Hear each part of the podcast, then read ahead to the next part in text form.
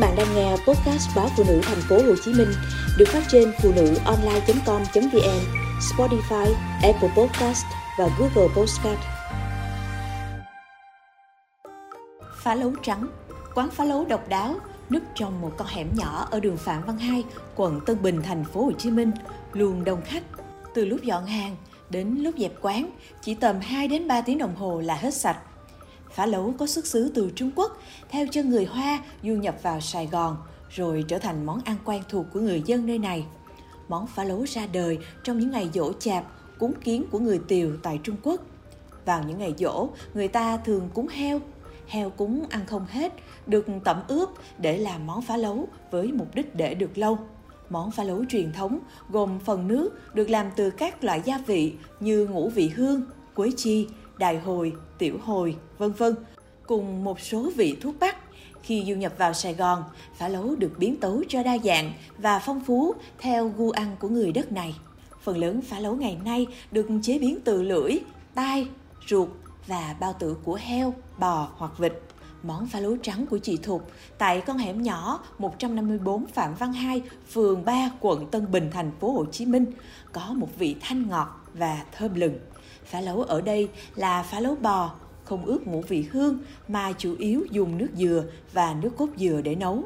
Miếng thịt vẫn trắng, giòn dai và bắt miệng khi ăn. Tuy nhiên, lần đầu nhìn thấy, không ít thực khách sẽ thấy hơi chán vì sự không bắt mắt của chén phá lấu.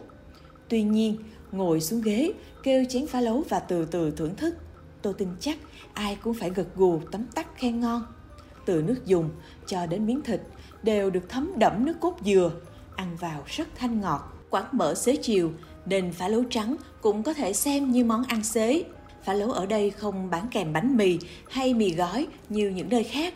Người đến ăn tự mua bánh mì đem theo để chấm.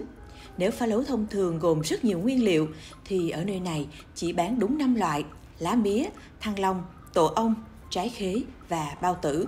Nguyên liệu được chế biến kỹ lưỡng, sạch sẽ nên không hề có mùi tanh.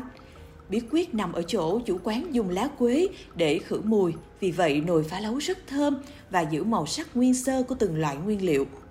Ngày nào cũng vậy, hễ vừa dọn bán là thực khách đã tự sắp xếp ghế, ngồi san sát, nép mình vào hẻm nhỏ để chờ chén phá lấu. Hầu như ai cũng ăn ít nhất hai chén. Có người ăn một lần cả chục chén, chị Thục chia sẻ. Khách đông, nhưng cô chủ vẫn vui vẻ nói cười và phục vụ chu đáo.